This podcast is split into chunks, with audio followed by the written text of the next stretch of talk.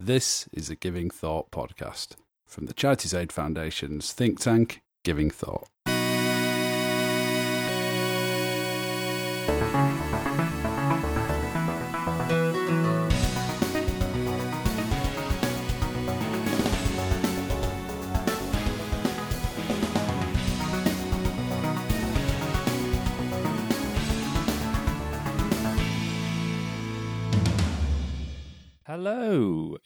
Listening to the Giving Thought podcast. Uh, this is episode 25 of the podcast from CAF's think tank Giving Thought, in which we look at big issues and themes relating to philanthropy and the work of civil society. Uh, I'm your host, Rhod Davies. Um, and it's another exciting interview episode this week. Um, so today uh, I'm talking to Dan Fluskey uh, from the Institute of Fundraising here in the UK. Um, I've known Dan for a while, and it was really great that he was able to come on the podcast because it occurred to me that actually we talk a lot about philanthropy and giving here on the, on the Giving Thought podcast, but actually the other side of the equation that's equally important um, is the asking side. So fundraising is an absolutely critical part of, of the whole equation. So it was really great to sit down with Dan and talk through some interesting issues about kind of some of the challenges facing fundraising at the moment and, and what might be coming a bit further down the line. Um, so have a listen to this, see what you think, and I will be back at the end of the podcast to do a bit of housekeeping.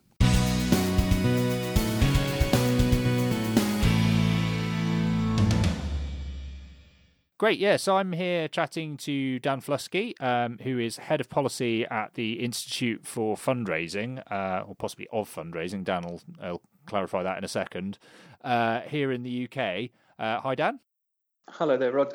Um, yeah, perhaps if you could just um, give the, the listeners who may or may not be based uh, here in the UK just a sense of kind of the organisation you work for and what your role in is in it is. Sure. Um, so yeah, it's the Institute of Fundraising. Okay. Um, we've been around for um, around 35 years or so, and uh, we are the professional membership body for fundraisers in the UK.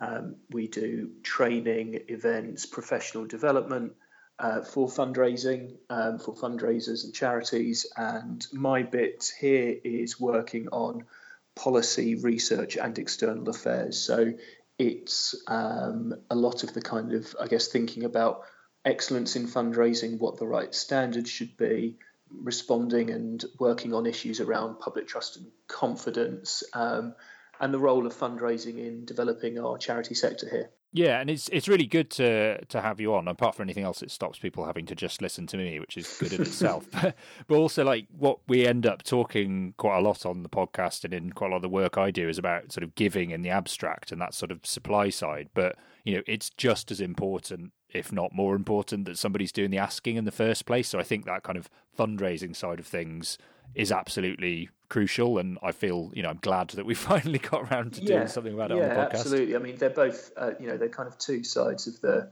of the same coin. I think um, you know a lot of the research that we've done and others have done when it's looking at you know what uh, uh, what has triggered somebody to make a donation or what was the thing which actually you know uh, prompted them into giving and you know in in the, the research consistently shows that in kind of two thirds of that time, people are actively attributing it to the fact that they have had some kind of engagement or some kind of fundraising ask in some form. So um, yeah, absolutely, it's kind of you don't get the the giving without without the asking. Yeah, I, I totally agree. I guess uh, you know a starting point uh, to make sure we, we get off uh, on a reasonably controversial footing to explore stuff. I, I absolutely kind of buy what you're saying there, and I think it, it is really important. The thing that seems weird is, despite the importance of that asking, I get the sense, you know, kind of within the sector a little bit, but certainly in the wider public, that the the kind of the profession of fundraising is not always viewed that positively, even if people you know understand that it's important to ask in order to prompt donations. And certainly, you know, we're we're still in the midst of you know a few years here in the UK of you know kind of hand wringing and introspection about whether there's a, a crisis of public trust in charities, and you know part of that has been around uh, kind of high profile scandals, many of which have had a fundraising element. So, do you, I mean, first of all, do you think charity fundraising in particular has a trust problem? And kind of allied question, do fundraisers sometimes feel like they've slightly been kind of hung out to dry by the sector more broadly because they're they're the ones that are in the public eye and they're kind of being made the scapegoats for for some of the the kind of wider challenges that charities face. Um, okay, so uh, I think the first question bit there was the does does fundraising have a trust? Yeah, is, problem? is there a is there a trust problem? Do you think? Yeah, um, I don't think there is a trust problem necessarily. I mean, I think trust is a very kind of uh, it's a very kind of broad concept, isn't it? Which we apply to a lot of a lot of things. We sure um, do, yeah. and um, you know, it kind of it can often it can often become a proxy for lots of other questions and become a bit of a Pandora's box to try and unpack. Um, I think the the most interesting thing around fundraising is are we giving supporters a good experience? Um, because that's that's got to be the cornerstone of you know how we rate our fundraising activity alongside, of course, the money that we raise. But if we give supporters a great experience, that um, will inform how they think about, you know, that charity and about the sector more generally. So I think it's probably, you know, looking at how we can make sure that we're doing that, improving people's um, experience, and that will kind of have a knock-on effect in terms of in terms of trust. Uh, I think generally, kind of trust is used obviously about do you trust the charity sector? Um, and it's a very blunt question, I think, often because it's you know how how can a you know a person on the street rate 160,000 charities who they've never necessarily interacted with? So I think trying to kind of get more the experience of donors and supporters gets you a better question, a better kind of richer set of evidence and insights. And I think most of the time, what we see is that people say, that they have a great experience when people um, through giving. So research that we've done through YouGov, when we asked people to rate their last um, we, their last uh, time that they have given, and we asked them to rate that as an experience um, from how they were asked to the process of giving, and then follow up information that they get afterwards. Um, and fewer than one percent of people said they had a bad experience um, you know, over 70% said it was good, and uh, you know, 20% or so said it kind of neither good or, or, or bad. But I think actually we're giving people a good experience. Um, but I think there is a wider thing about how fundraising is perceived, which potentially impacts on the stuff to do with wider trust and confidence. So we see it in, you know, as you all know, of course, with lots of things around the charity sector, which is you know, kind of CEO salaries or expectations of not having any admin cost and all of these things kind of playing into this idea of essentially are charities working like we expect them to and when you see that actually they're maybe not working as you expect them to because they're working in a more complex way or a way which they have to spend money on certain activities that can sometimes lead to a little bit of a disconnect between what's in people's heads originally and then stories that they might see um, in the newspaper. And I think what we need to do is try and bridge that gap. So we need to try and help people understand more about how charities work and how things like spending money on fundraising, having professional fundraisers is integral to the work of the sector, drives the work of the sector, enables charities to make a difference. But a lot of it is um, stuff which kind of happens behind the scenes and you wouldn't necessarily know if what your interaction is with the charity is responding to an advert and making a donation. You probably don't see what happens under the bonnet. Yeah.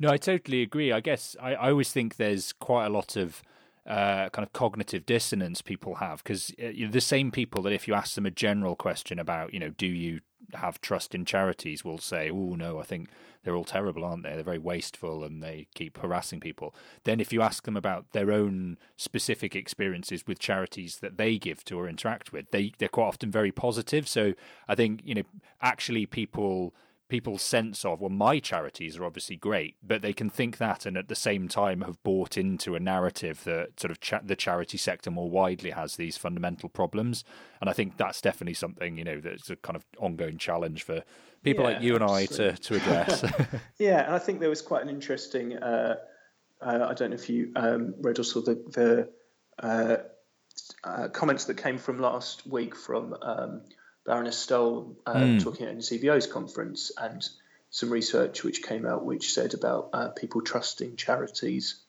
uh, less or as much as I can't remember which way it was um, as much as people strangers on the street. I think it was less than people less than the street, yeah, strangers on the street. Yeah. And you know, one of the comments I saw was actually, well, strangers on the on the street might be some of the best people that have ever lived. You yeah. haven't met them yet, which I thought was quite a nice analogy because actually, yes, you know, you know those charities might be some of the best charities doing the greatest work and giving best experience to their beneficiaries and to their supporters. But because you've never had an interaction with them, how would you possibly know that? Mm. Um, I think the thing with trust is, I guess it's kind of, it can tell us something. And I think tracking it over time will show you a trend which will help to uh, gauge the differences and journey, if you like, in terms of how the public mood is shifting or changing. Um, and I think that's worthwhile, but I don't think it's the kind of should be the overall benchmark that we always kind of pin ourselves to because I think it's a bit too blunt to do that. And actually, we need to concentrate in the sector more generally on the difference we're making, the impact we're having, and the experience that we give people and I think I mean it's it's definitely one of those things where there's a kind of stated behavior and actual behavior problem because mm. most people don't really think in terms of abstract concepts like trust. So if you ask them, "Do you trust charities?" they'll you'll ask them the question they've never thought about, and it's quite likely that the way you framed it, what they'll end up saying, "Well, actually, no," yeah. or something more guarded. Whereas if you if you actually measure their interaction with charities and what they do, and certainly when you look at levels of giving, we found this in CAF's UK Giving Report, that remains remarkably consistent, yes. even while all yeah. these news stories are happening in the background. So. I do. I yeah. think you're right. You have to be a bit careful about pegging everything, uh, you know, on the on this kind of one notion of trust. I mean, one one question that follows from that that I, I always think is one of the the kind of really interesting ones around fundraising and one of the, the challenges, and I've never quite sort of made my mind up about what I would do about if I was a fundraiser. And it goes to this question of trust. But it seems like quite often fundraisers face this difficult balance between the sort of the short term need to bring money in through the door and the fact that there are kind of known methods that work for doing that. So you know things that, that you, they all sort of know work you know historically kind of direct marketing and mail and then street fundraising face to face fundraising telephone fundraising and possibly in the future you know uh, harnessing some of the methods that kind of social media's use to make it so compelling and addictive. But the flip side is all of those have downsides and quite often that's in terms of sort of possibly damaging the longer term relationship with supporters. So, what do you think fundraisers do about kind of trying to to walk that tightrope between the fact that there are things you can do that you know will bring money in the door in the short term, but those same things might also be ones that in the longer term undermine your chances of, of keeping a, a healthy relationship with supporters?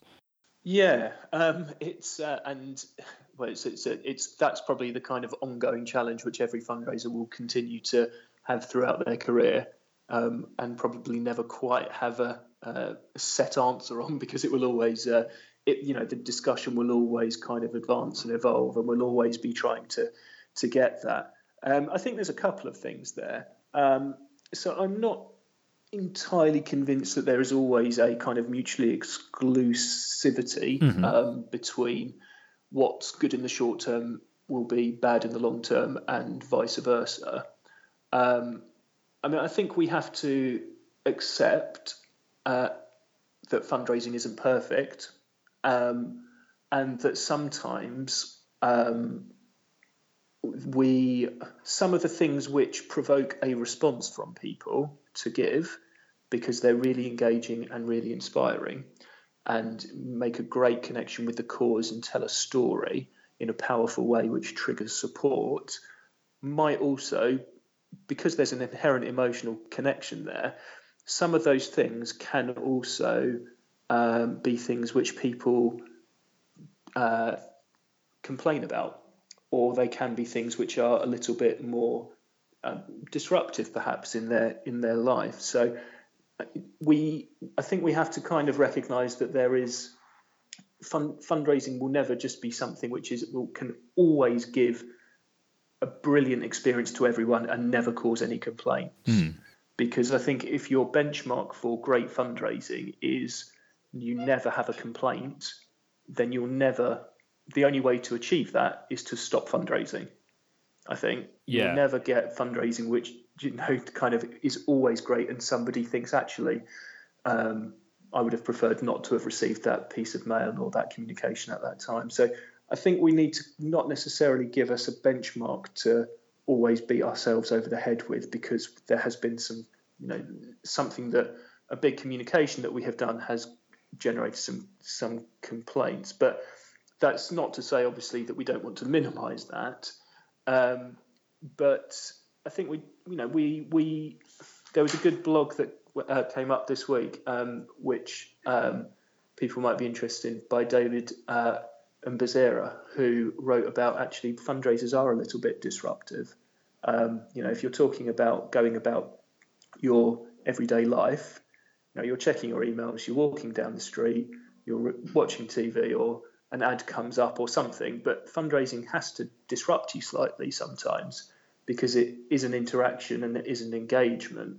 Um, and that's sometime and that's that's part of the game that's part of what it is we're trying to catch people's attention we're trying to engage them and inspire them um, so inherently there will always be a little bit of a rubbing point where sometimes people would have preferred not to have had that engagement at that time and feel that it's a little bit disruptive yeah i i like that i think i think there's you know a defense of fundraising as sort of by design being slightly spiky because actually the whole point is you're forcing people to think about things they might not otherwise want to think about in order to you know elicit a reaction ideally getting them to give i think that i, I definitely buy that and it's it's interesting actually in some of the stuff that's happening around technology and there's an increasing number of fundraisers tapping into virtual reality and augmented reality yeah. for instance yeah. And and it's really stark there because there are an increasing number of people saying you know, hang on a minute, this was this was an awful experience for me as a potential donor because yeah, it was yeah, really yeah. immersive and God, it made me feel terrible. And it's like, well, yeah, that was sort of the point, um, you know. And it's not actually a particularly comfortable thing.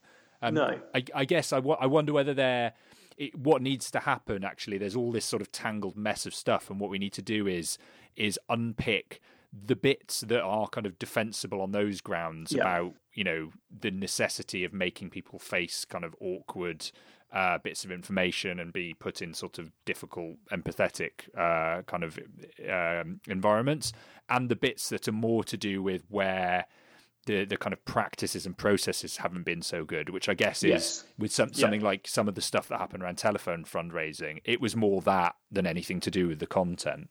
Yeah, and I think there's a few bits there. I think first of all, it's kind of you know again what happened you know um, in terms of looking at fundraising regulation and practice was were the right rules in place and were the rules being followed? So, you know, what are the standards that fundraisers should, you know, aspire to and be achieving?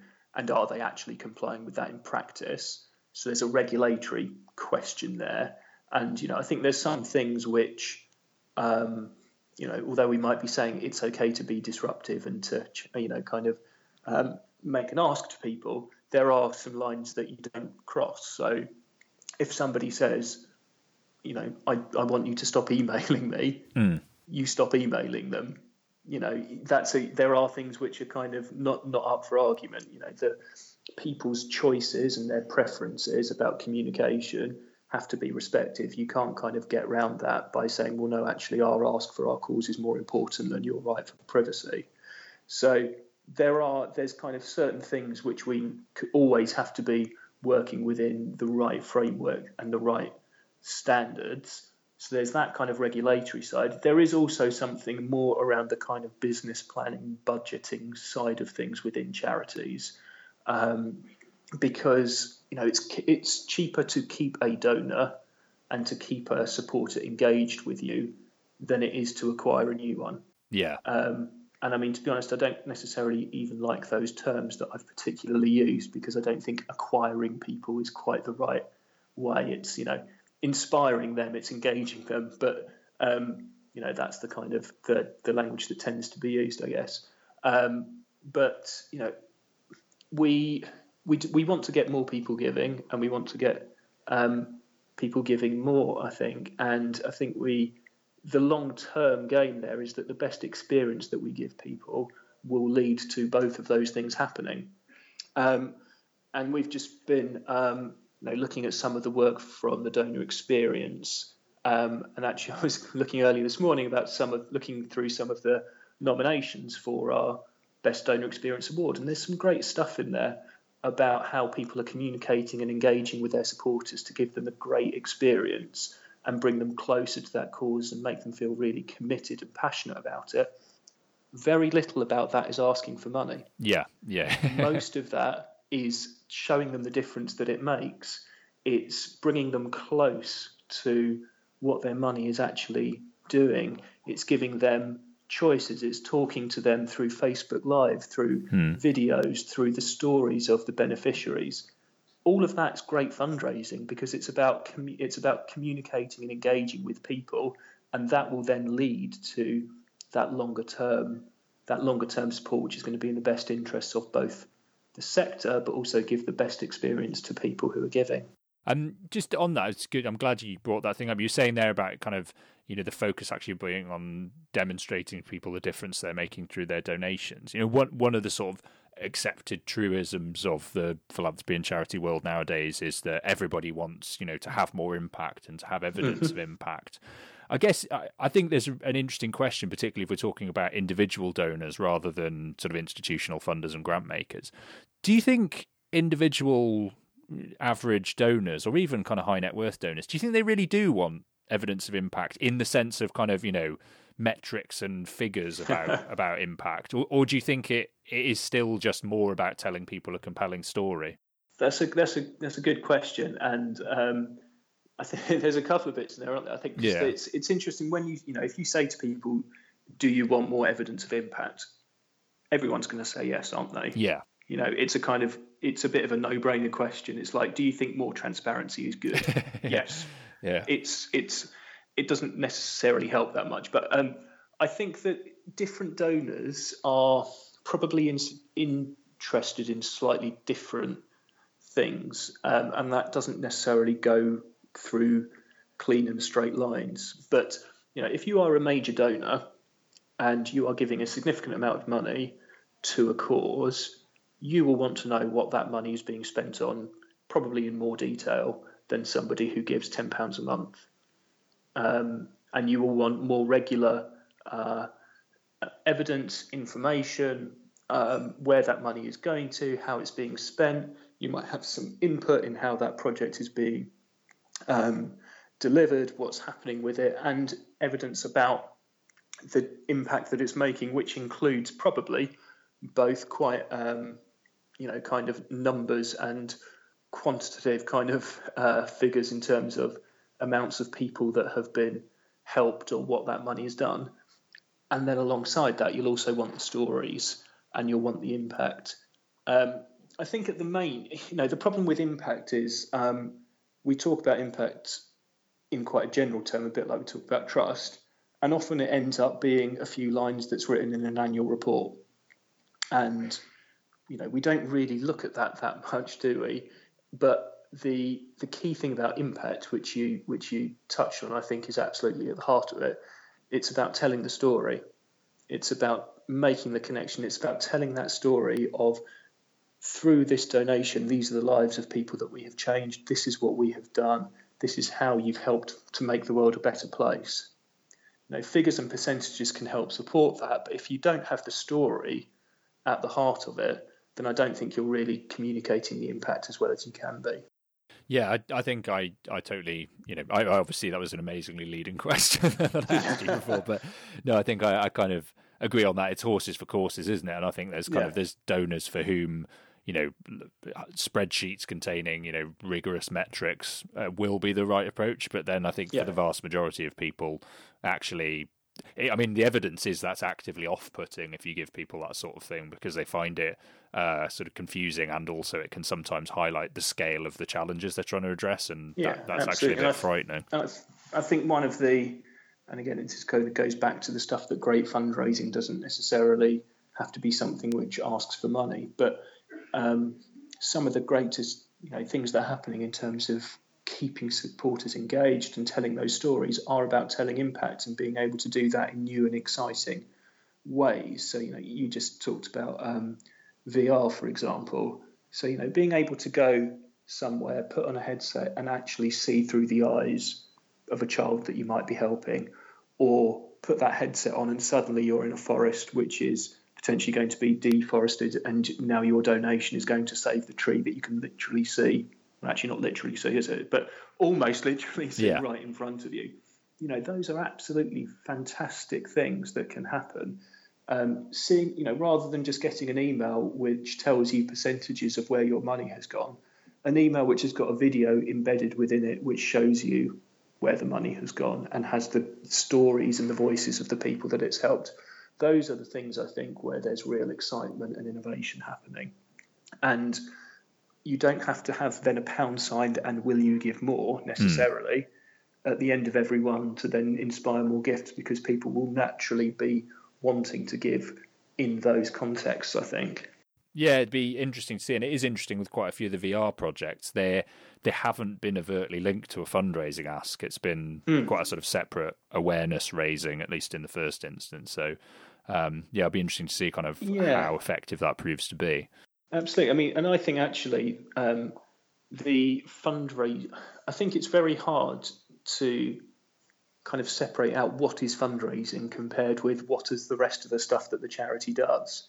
So, you know, I to a certain extent, the fact that you're kind of saying, well, look, this is an engagement piece, that can still be part of great fundraising. Mm.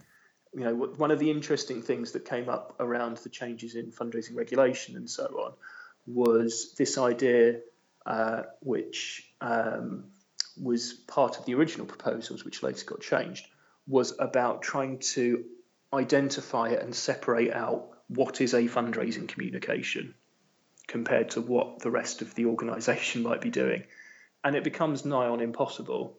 It's it's a, it doesn't work. You can't really separate out what's a fundraising communication from well, what's a communication about showing our impact, and you know, sh- telling donors the difference that their money has raised, or about trying to get people engaged and volunteer and campaign. This is all part of a kind of holistic whole thing that the charity is doing.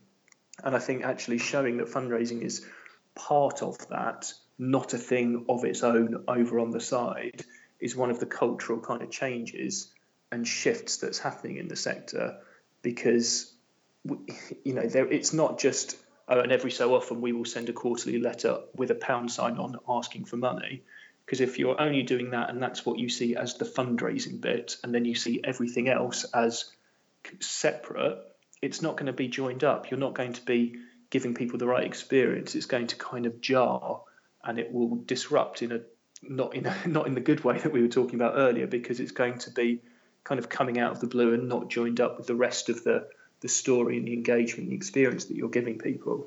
I think I think that sort of speaks to a you know possibly a wider truth underpinning some of the stuff we were talking about earlier with trust is where where there have been problems I often think you know you can identify a large a large part of the cause as being that fundraising has become too much too sort of highly separated from from the rest of the the operations of the organization. Mm. So both you know both donors don't get a sense when they're being asked for money of how that links up to to the good that's being done with their money, and also in you know in some cases where things have actively gone wrong, you know it seems like the problem is the people working in that, that fundraising function or possibly for a third party fundraiser don't have a kind of sense of the shared mission or ethics or it's just kind of they're operating in a totally different environment because by design they've been sort of put in a box over there. And that's not really healthy for anyone i don't think. No no no absolutely. And that joined up approach is crucial i think. And that's kind of has to be what the heart of excellent fundraising is. It's where it's embedded with all, within an organization um, you know, you might still have the fundraising team or department or whoever, but you know they need to be kind of joined up and embedded within the organisation as a whole and be speaking to the rest of the organisation, the, the, teams that deliver services, the teams that recruit volunteers, all of that stuff has to be all put together. Um, because as you say, as soon as it kind of starts being separated out and siloed, then it starts to be more distant from the cause, and then you are more likely to get into issues or potential trouble where you're, um, you know, all you're then focused on possibly is well, we are a part of the organisation that's only interested in the bottom line and the pound sign. Therefore, that's what we will always do. And if you are only looking at that and you're not then uh, fully kind of aligned with the rest of the organisation around the culture and the values, then you get a bit of a divergence, which isn't good for supporters. It's not good for the charity. So it's about a much more kind of holistic approach, I think, where that's absolutely you know the work that we do to engage and inspire supporters is as inherent to that organisation as the services that they deliver, because you can't have the services you deliver without the engagement and the support of people to raise the money that pays for it. Definitely, no, totally agreed. Um, I just I'm aware that we're in danger of running long, and I just there's one other question I'd really like to cover because it was something that sure. came up in our back and forth before we set this up, and I think it's really interesting, kind of thinking about the future. I, yeah. I kind of asked you whether you know I wanted to explore what impact new forms of fundraising like crowdfunding and things might have on traditional fundraising and giving. And the flip side, you also pointed out that actually there's new forms of fundraising, but also there's a lot of new things being fundraised for in traditional ways. So, you know, things like schools increasingly fundraising, hospitals, mm. local councils. Do you think that kind of change in what impact do you think that change both in the nature of the tools available to fundraisers, but also the sort of widening of the, the domain of fundraising might have on the kind of standard traditional charity fundraisers role? Yeah, I think there's a there's there's a few bits there. I think it's an interesting kind of. I mean, there's part of it is a almost a philosophical kind of public policy question about whether certain services and institutions should be paid for by uh, through tax and government spend compared with through voluntary support. You know, so for schools and hospitals and councils, but let's let's leave that for a, another, another time, episode. Probably. Yeah. yes. yeah. Um, but actually, I think so there's two ways. You can look at it as a com- competition potentially. So if you are a smaller local charity and suddenly you see that your local council is now running a lottery and schools down the road are also asking for you know for money from people who might have given to you, you might see that as a bit of a threat um, and be worried about what it might mean for your uh, support for your for your charity. And I think that's genuine, and we need we need to recognise that. Um, however, I do think it's in the main. I think the more fundraising we have, the better to a certain extent. I think you know we we've got a long and rich tradition um, in the UK of giving to good causes, and I think ingraining that and embedding it in what we do as part of our normal life, which is giving to things that we care about, can only kind of lead, I think, and this is a bit of a hypothesis, I guess, but can will only lead to more people supporting more good causes. Because I think once you're more, you know, it becomes part of your behaviour, it becomes part of your identity, it becomes more common practice. So giving some money to a school or giving some money to a hospital, I don't think will mean you're not giving money to a local charity. I think it will be additional and complementary rather um, than a threat and mutually exclusive. The other thing I think about it, which is a real opportunity, is we've been doing a lot of thinking and work um, here to start off work around diversity and inclusion within the fundraising profession. And I think part of what we should be thinking about is, you know, you, you mentioned about the information that's in UK giving and consistent levels of donations, which is mm-hmm. great. But potentially what's happening is the same people are asking the same people who are giving. How do we get a broader range of people that are giving? How do we engage more audiences and different audiences? Part of that might be, well, let's have different people asking because they might be asking in a different way or in a way that resonates with other audiences. So You might have people that are, you know, uh, parents at a school who are part of a PTA and then doing some fundraising.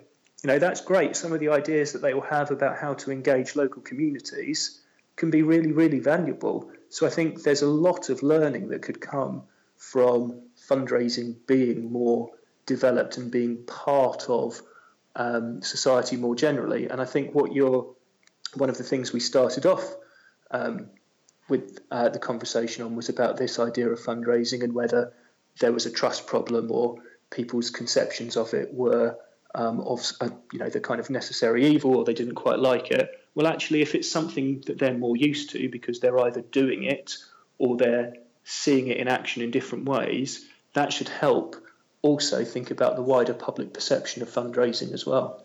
Yeah, absolutely. And I should, um, I'll just drop in right at the end there one of you know the things from uh, kind of scientific research about this, which is sometimes helpful and sometimes a little bit challenging. But there's just quite a lot of evidence that people are, are much more uh, likely to give to uh, a fundraiser asking if they're from the um, the same kind of ethnic group and uh, social demographic as they are, um, which is not, you know, that's a kind of pragmatic thing about actually. Yeah.